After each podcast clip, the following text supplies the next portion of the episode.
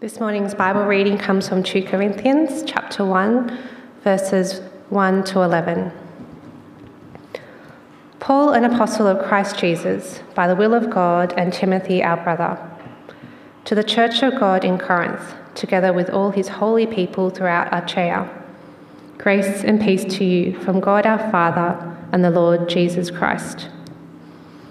Praise be to the God and Father of our Lord Jesus Christ the Father of compassion, and the God of all comfort, who comforts us in all our troubles, so that we can comfort those in any trouble with the comfort we receive, we ourselves receive from God.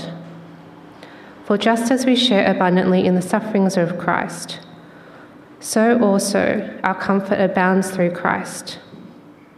If we are distressed, it is for your comfort and salvation.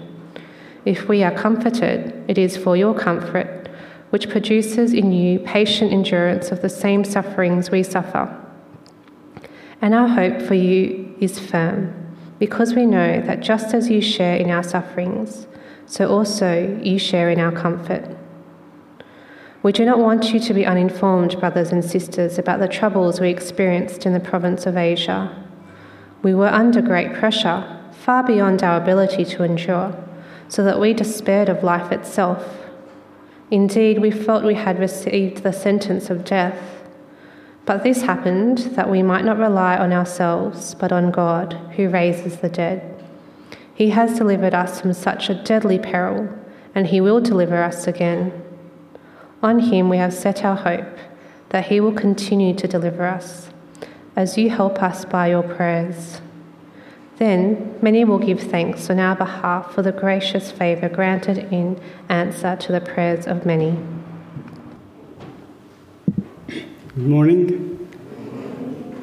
Good to be with you and be able to share God's word. Um, just before we look into the Bible and see what God wants us to hear this morning, let's, ha- let's have a time of prayer. Heavenly Father, we come to you this morning with heart full of gratefulness for your blessings and mercies in our lives. We thank you, Lord, for uh, our ability to gather here in public in this place as a family. We thank you for a, a sunny day and uh, we can come and share with each other what you, te- what you are going to tell us as well as our fellowship. Lord, my prayers for everyone here and even those online to be prepared to listen to you, not as human wisdom or message, but hear your word. And my prayer for myself as I'm speaking these words, it will be your truth. Lord, as it's transmitted through me as a frail human being, I pray, Lord, my weaknesses and my shortcomings will not affect what you want us to hear. In Jesus' name I pray. Amen.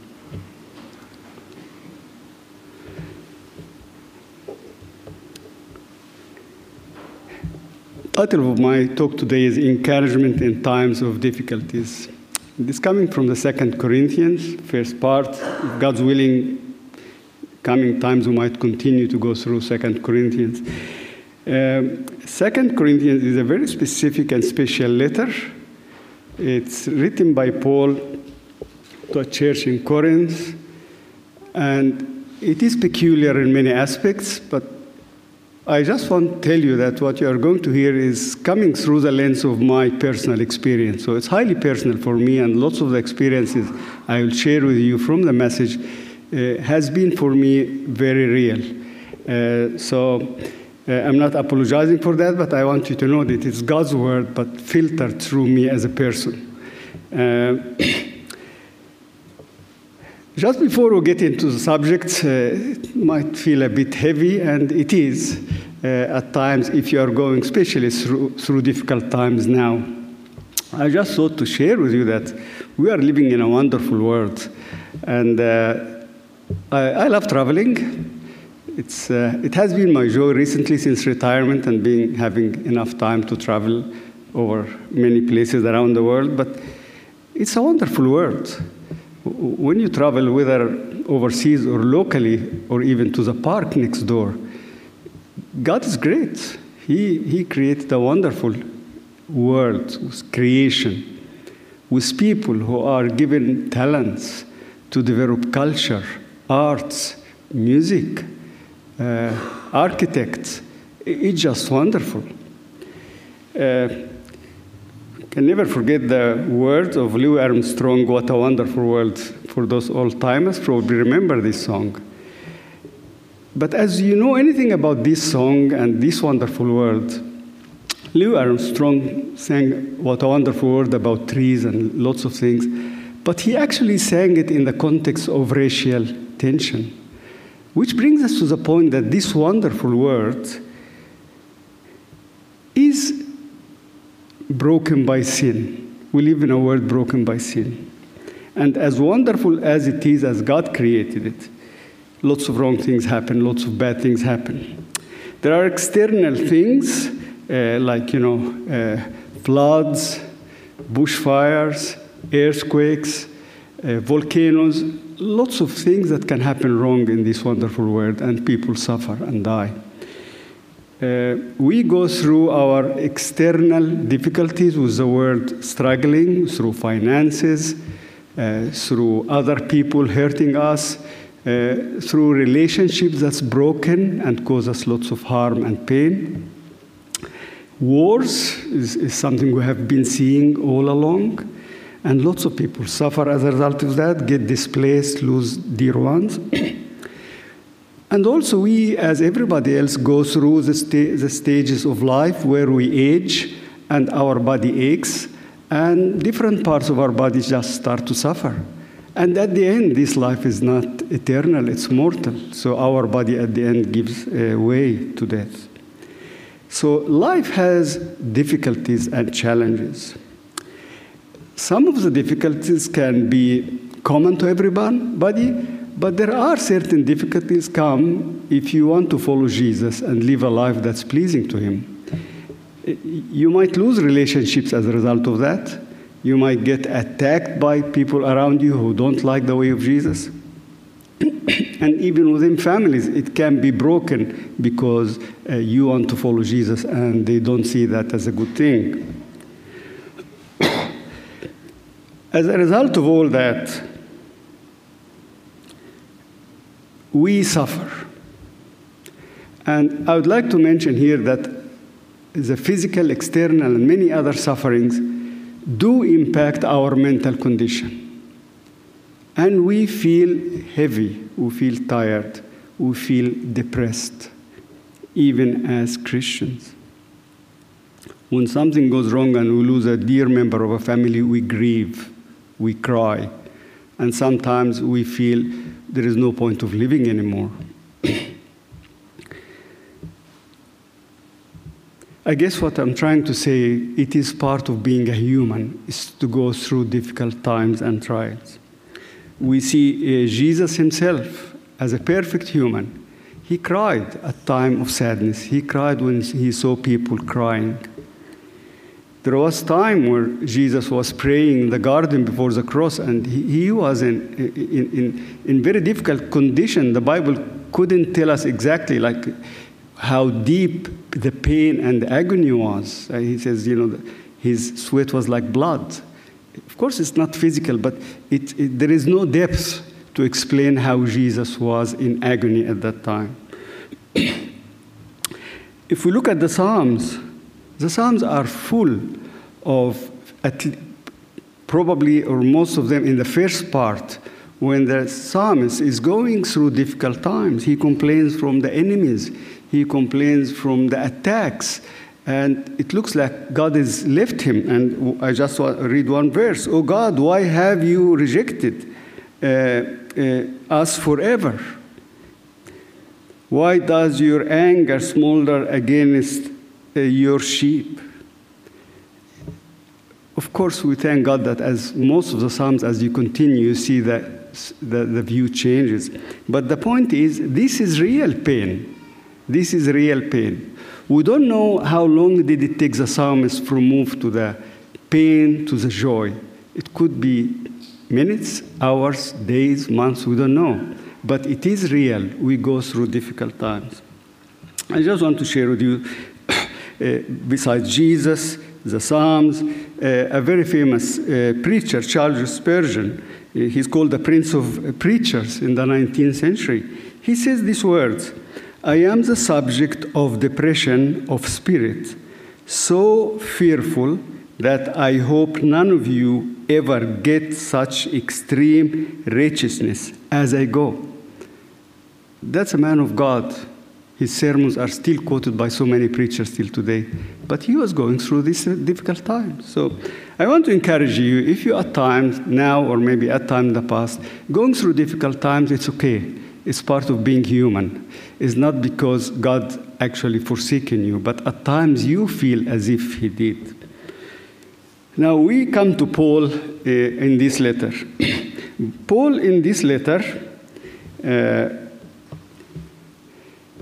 said something, a few things that are really hard. In verse 8, he says,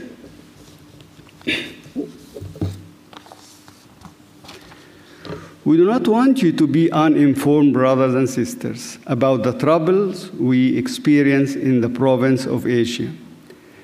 Just listen to the coming word and, and think about you, a counselor on one of those blue, uh, blue lines, listening to somebody claiming, and what you will tell them. He says this We were under great pressure, far beyond our ability to endure, so that we despair of life itself. Indeed, we felt we had received the sentence of death. Can you imagine somebody already sentenced to death? He's waiting in the prison for his execution. That's how Paul felt. If you said that to your doctor, he'll probably send you an antidepressant right away, the highest dose. And I'm not undermining what medicine does to us or denying the need for help. But what I'm saying is, God's people, and in this instance, Paul, went through very, very deep and low points of agony, depression, and sadness. Why I'm sharing that? Because Paul wants us today to see his reality, what he went through, and what God did with him and for him. And that's why I'm sharing this, because it is a message of encouragement.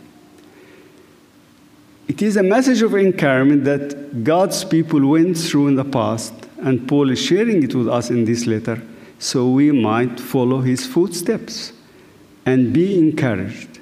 So, really, it is a message of encouragement for all of us, not denying or minimizing the difficulties we might go through.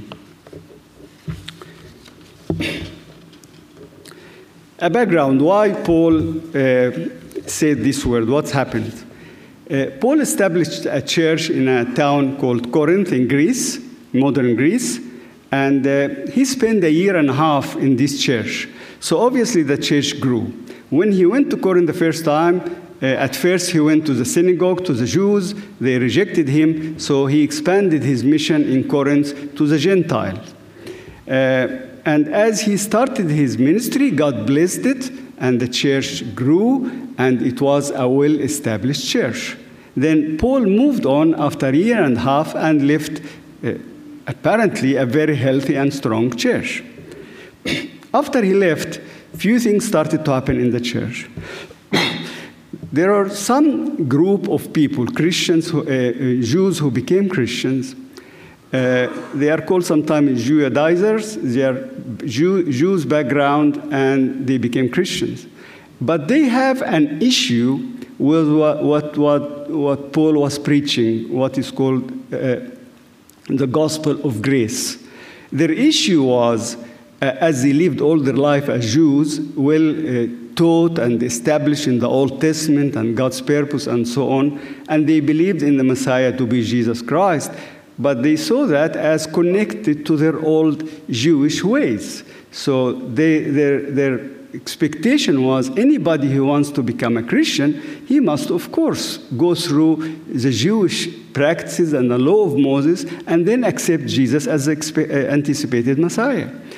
Uh, while Paul, and th- that's another issue covered in a letter to Galatians and uh, endorsed by Jerusalem Council, that Gentiles don't have to comply to be Jews first, and that's sim- symbolic by circumcision, to become Christians. They can just accept the full and complete work of Christ on the cross to receive full forgiveness. They don't have to do their part of becoming Jews, Jews first. So there was a strong opposition to the gospel of grace as Paul was preaching. So as soon it looks like he left uh, Corinth, some of those came to the city and started to attack the attack what Paul was preaching. So there, that, that's kind of the main thing. But there are a few things happening in the church uh, that broke uh, uh, Paul's heart. First, the church was predominantly Gentiles, people who knew nothing about the Old Testament, about the discipline, and how to worship God, about the uh, uh, reverence in, in, in, worship to God. So they came Gentiles from all pagan kind of worships of different types, all backgrounds, and they all became Christian and sit down in the church. And as we expect, it has been a messy church everybody trying to do his own things his way. It was noisy. Even spiritual gifts were practiced in a in not a disciplined way. Uh, there are lots of problems inside, going to courts and uh, moral failure, adultery, and the church is doing nothing about it. So it was a messy church at the least. But what broke Paul's heart, I think, most of all, is the people turned against him those teachers who came to uh, uh, undermine the gospel that Paul was preaching, one of their uh, uh you know, m- methods or strategies is to attack Paul as a person. And politicians do that all the time. Once you discredit a politician or a, mess- or a messenger or a minister, you actually discredit whatever he says, whatever he does. So they started attacking Paul, all uh, character attacks. He changes his mind, he kind of uh, uses deception in his dealings. He says uh, yes, but he actually does no. Uh, he's actually not a good preacher. He doesn't preach very well. Uh, he, he goes away and he's unable to come and confront the opposition, so he writes harsh letters, but he's too coward to come. They started to attack Paul personally in his character and in his message. The sad part, it looks that the church was kind of deceived by these false teachers. They kind of turned against Paul. They kind of believed all these things against Paul. So I am sure that broke Paul's heart. And I am sure anybody is doing anything in ministry, if he feels that's happening, that breaks the heart. So that's kind of the very uh, brief background of what happened in, in, in Corinth. The amazing thing is, Paul did not give up on them. He still sent them letter. He cares about them. He did not feel, you know, you uh, betrayed me, you stabbed me in the back, so you can do whatever you want, follow those teachers, let's see where you'll go. No. He kept caring about them, sending letters and sending people to them. And in his care, actually, he still sees them as God's people. So he called them the saints. The people belong to God. And he sees in them, as we will see later and many other places, that he still sees the part full in the cup, that God has changed their hearts. They are not, uh, you know, totally lost. God still worked and is still working in their life. So he writes this letter uh, to share so many things, of course, defend himself. And he said things about himself.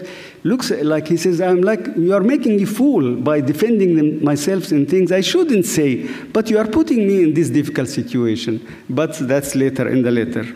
So, in this passage, in the 11 uh, verses we have, Paul is telling them how he is still going on, how God encouraged him in spite of the all opposition and things that broke his heart. And that's a message I think I want to share with you. In spite of all the difficulties which, cannot, which should not be undermined or minimized, God can and will take us through. Not just endure, but actually to have victory. And that's what I want us to get out from these verses.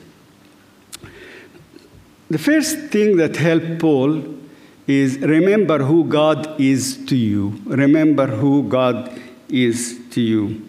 And he starts right away in verses 2 Grace and peace to you from God our Father. And verse 3 The Father of compassion and the God of all comfort. And the God of all comfort. when we look at ourselves, we kind of generate self pity and blaming everybody else and blaming God and blaming ourselves.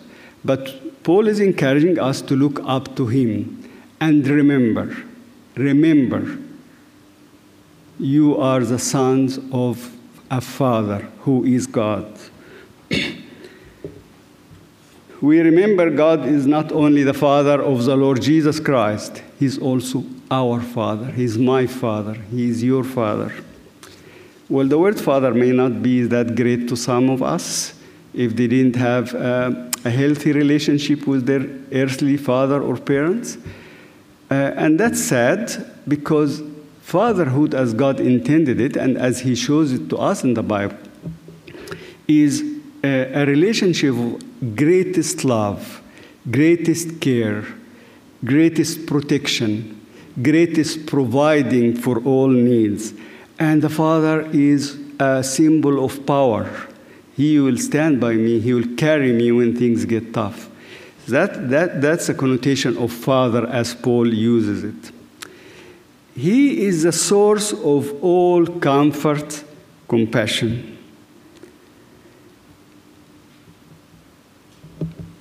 The, the Father, the Father is used to mean the source. So the, the Satan is the father of all lies. He produces all lies. Our Father is the source of every comfort and compassion. We have several words, 18 words, uh, in the letter to express this idea synonymous to comfort, compassion, encouragement. They are used in different ways and in translations translated in different ways based in the context. But really, they are synonymous saying the same thing. God is the one who is comforting, encouraging, and so on. Now, this word again is used in, uh, in John, the Gospel of John, and translated com- uh, comfortable, com- uh, the comfort, counselor, advocate, and it's referring to the Holy Spirit. So the Holy Spirit is the comforter, is the counselor. It reflects that when God comforts us, He doesn't do like the other people, it will be all right, it's a small problem, get on with your life, get, you know, be strong.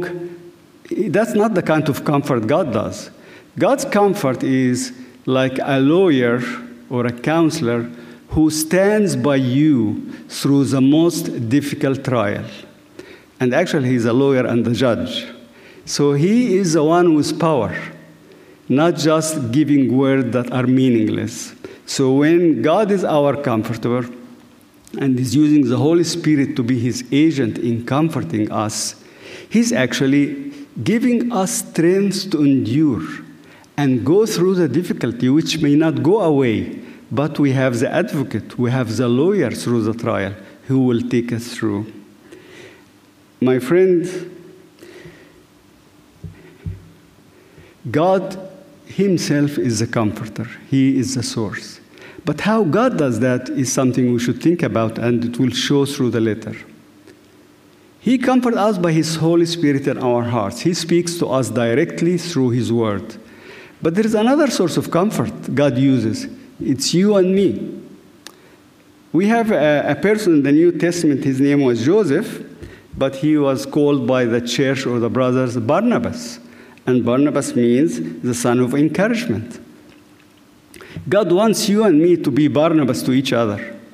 And that's coming from God, the source of encouragement. But He's using you and me to be a channel of His comfort. We should never underestimate the strengths we get from each other as a church family, as a church community.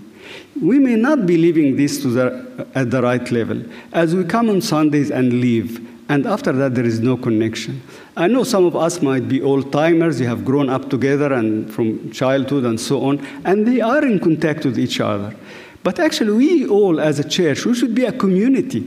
Community in the sense we have opportunities to share time together, to share life together, and be encouragement to each other.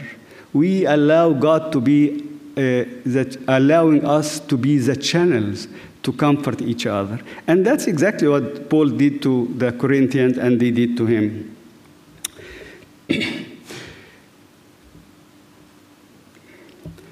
when you look up in Psalms,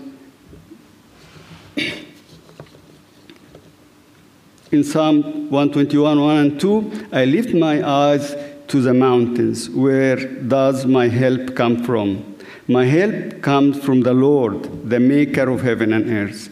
My friend, our lawyer is not a weak one. Is not goes to the court case, well, 50 50. Our lawyer is the judge. He's the most powerful. He's the one that carrying you as a father. So remember, when you are in difficult times, you have this lawyer with you. You have a father that's carrying you. What God does to you, recognize what God does to you. So, what God is doing to you. In 2 Corinthians 1, 2 and 3, grace and peace to you, uh, uh, to, to you from God our Father and the Lord of the Jesus of Jesus Christ. Uh, sorry. Uh, 1 8, we do not want you to be uninformed, brother and sister, about the troubles we experience in the province of Asia. So, this is external problems to, to Paul from outside.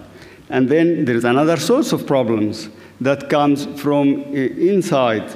And that's a part of the thorn in the flesh. Uh, it's, it's simply, Paul is saying, my grace is sufficient for you, for my power is made perfect in weakness. Therefore, I will boast, I'll boast all the more gladly about my weakness, so that Christ's power may rest on me. So, trouble or difficulty can also be internal. Something God left in us, whether it was a sickness or whatever, but it's internal. And it's causing Paul a great agony. And the answer here, God, no, I'm not going to lift it up, but I am with you. I'm with you. So whether it's external or internal, and Paul has his share of both of them, God is with him. you see what's happening here? God is using the trial and difficulties to develop in Paul a different character, a better character. The difficulties, as we have read here, is in is developing a character that endure difficulties, learns patience, learns to be on our knee asking God for help, learn to live with the difficulty because it allows us more and more to see God's hand in our lives. So he did not lift the thorn because the thorn will keep reminding Paul all the time that he needs God. And when he does that, he sees extra power. He sees him situation much better than without the thorn. So the thorn is kind of a means of allowing God to show his greatness in his life. And Paul accepted that, not without difficulty, not without lots of prayer, but he got to the point that God is saying, You are actually much stronger with me in the difficulty rather than you without the difficulty and feeling free. All these lessons shape our character. That reminds me of I had a, an injury in my knee, and one of the ways out was physiotherapy. And in physiotherapy, most of it is exercise. When you exercise, when you have pain, it's not pleasant. You sweat, you throw through pain. But that's a way of having a healthier knee. And we accept that from our physiotherapists and doctors. Why can't we accept it from God? And God says, This is my way. I allow you to go through difficulty so you become stronger. You become uh, able to withstand in the difficult times. And that brings us to the next point is then God uses you. Then God uses you. You see what's happening is we cannot work to serve God unless our characters are in that position, we are able to help others. So God allows us to go through the school of pain and trial and suffering many times because He wants to develop us and we will be more useful as good, sharp tools in His hand. What do we do with others? We share with them the strength of character we learned ourselves, we share it with them. So, the kind of struggles we went through and how God has used us, how taught us, we can share it with others. Not as a theoretical lesson, but as a, a, a swimming coach in the swimming pool with the person who's teaching him how to swim. He's not sitting up there telling them how to swim, he's actually with them in the pool.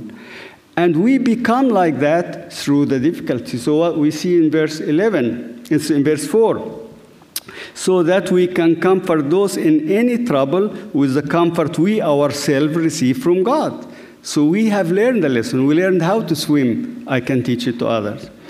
If we are distressed, it is for your comfort and salvation. So there is a point. What's God doing in us? If we are comforted, it is for your comfort, which produces in you patient endurance of the same suffering we suffer. So we saw here God in, uh, produces in us patient endurance. With the same kind of things we learn from God, we can help others to learn patience and endurance. Again, the same thing in verse 9 we might not rely on ourselves, but on God. So we learned in the school of pain and trial how to rely on God and be praying. Now we can share that with others and help them to develop their character the same way. Uh, and he says the same thing on him we have set our hope that we will continue to deliver us. And then, of course, prayer is part of that. As you help us by prayer, by your prayer, then may you will give thanks on our behalf for the gracious favor granted us in answer to the prayers of many. You see here, community is a praying community. Encouraging each other is not empty words. It's from experience. I have seen that. I have gone through that. I experience God's faithfulness and I can share it with you to help you go through your difficult times. And throughout that, we are praying for each other. And as we pray for each other, prayers are, is powerful. God answers a prayer, and when we see God's hand in answering the prayer, no matter which direction it goes, we can all rejoice and praise God together. So you see, if I do it on my own, I pray on my own, I struggle on my own, that's not God's way. God wants us to live as a community, encouraging each other, praying for each other, and enjoying the joy of answers prayer for any of us. Now, this is for all of you who are followers of Jesus. If you don't feel this is you, maybe you have to consider I need to get closer to Jesus. He's a wonderful Savior. He's the one that can take me through difficulties of this life, which happen all the time. It's a blessing we have, but we have to live it own it wholeheartedly, not just words we say.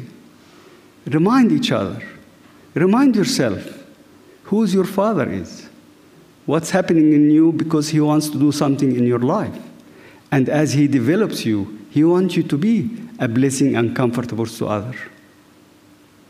That helped Paul go through the rejection of the church. That helped Paul keep going with his mission day after day, in spite of all the difficulties, in spite of feeling sometimes he's just going to be killed, but he kept going till the last time, the last minute of his life. May God encourage you and me to keep going, keep going, persevere. See who God is, what He's doing in your life, what He wants to use you for. Amen.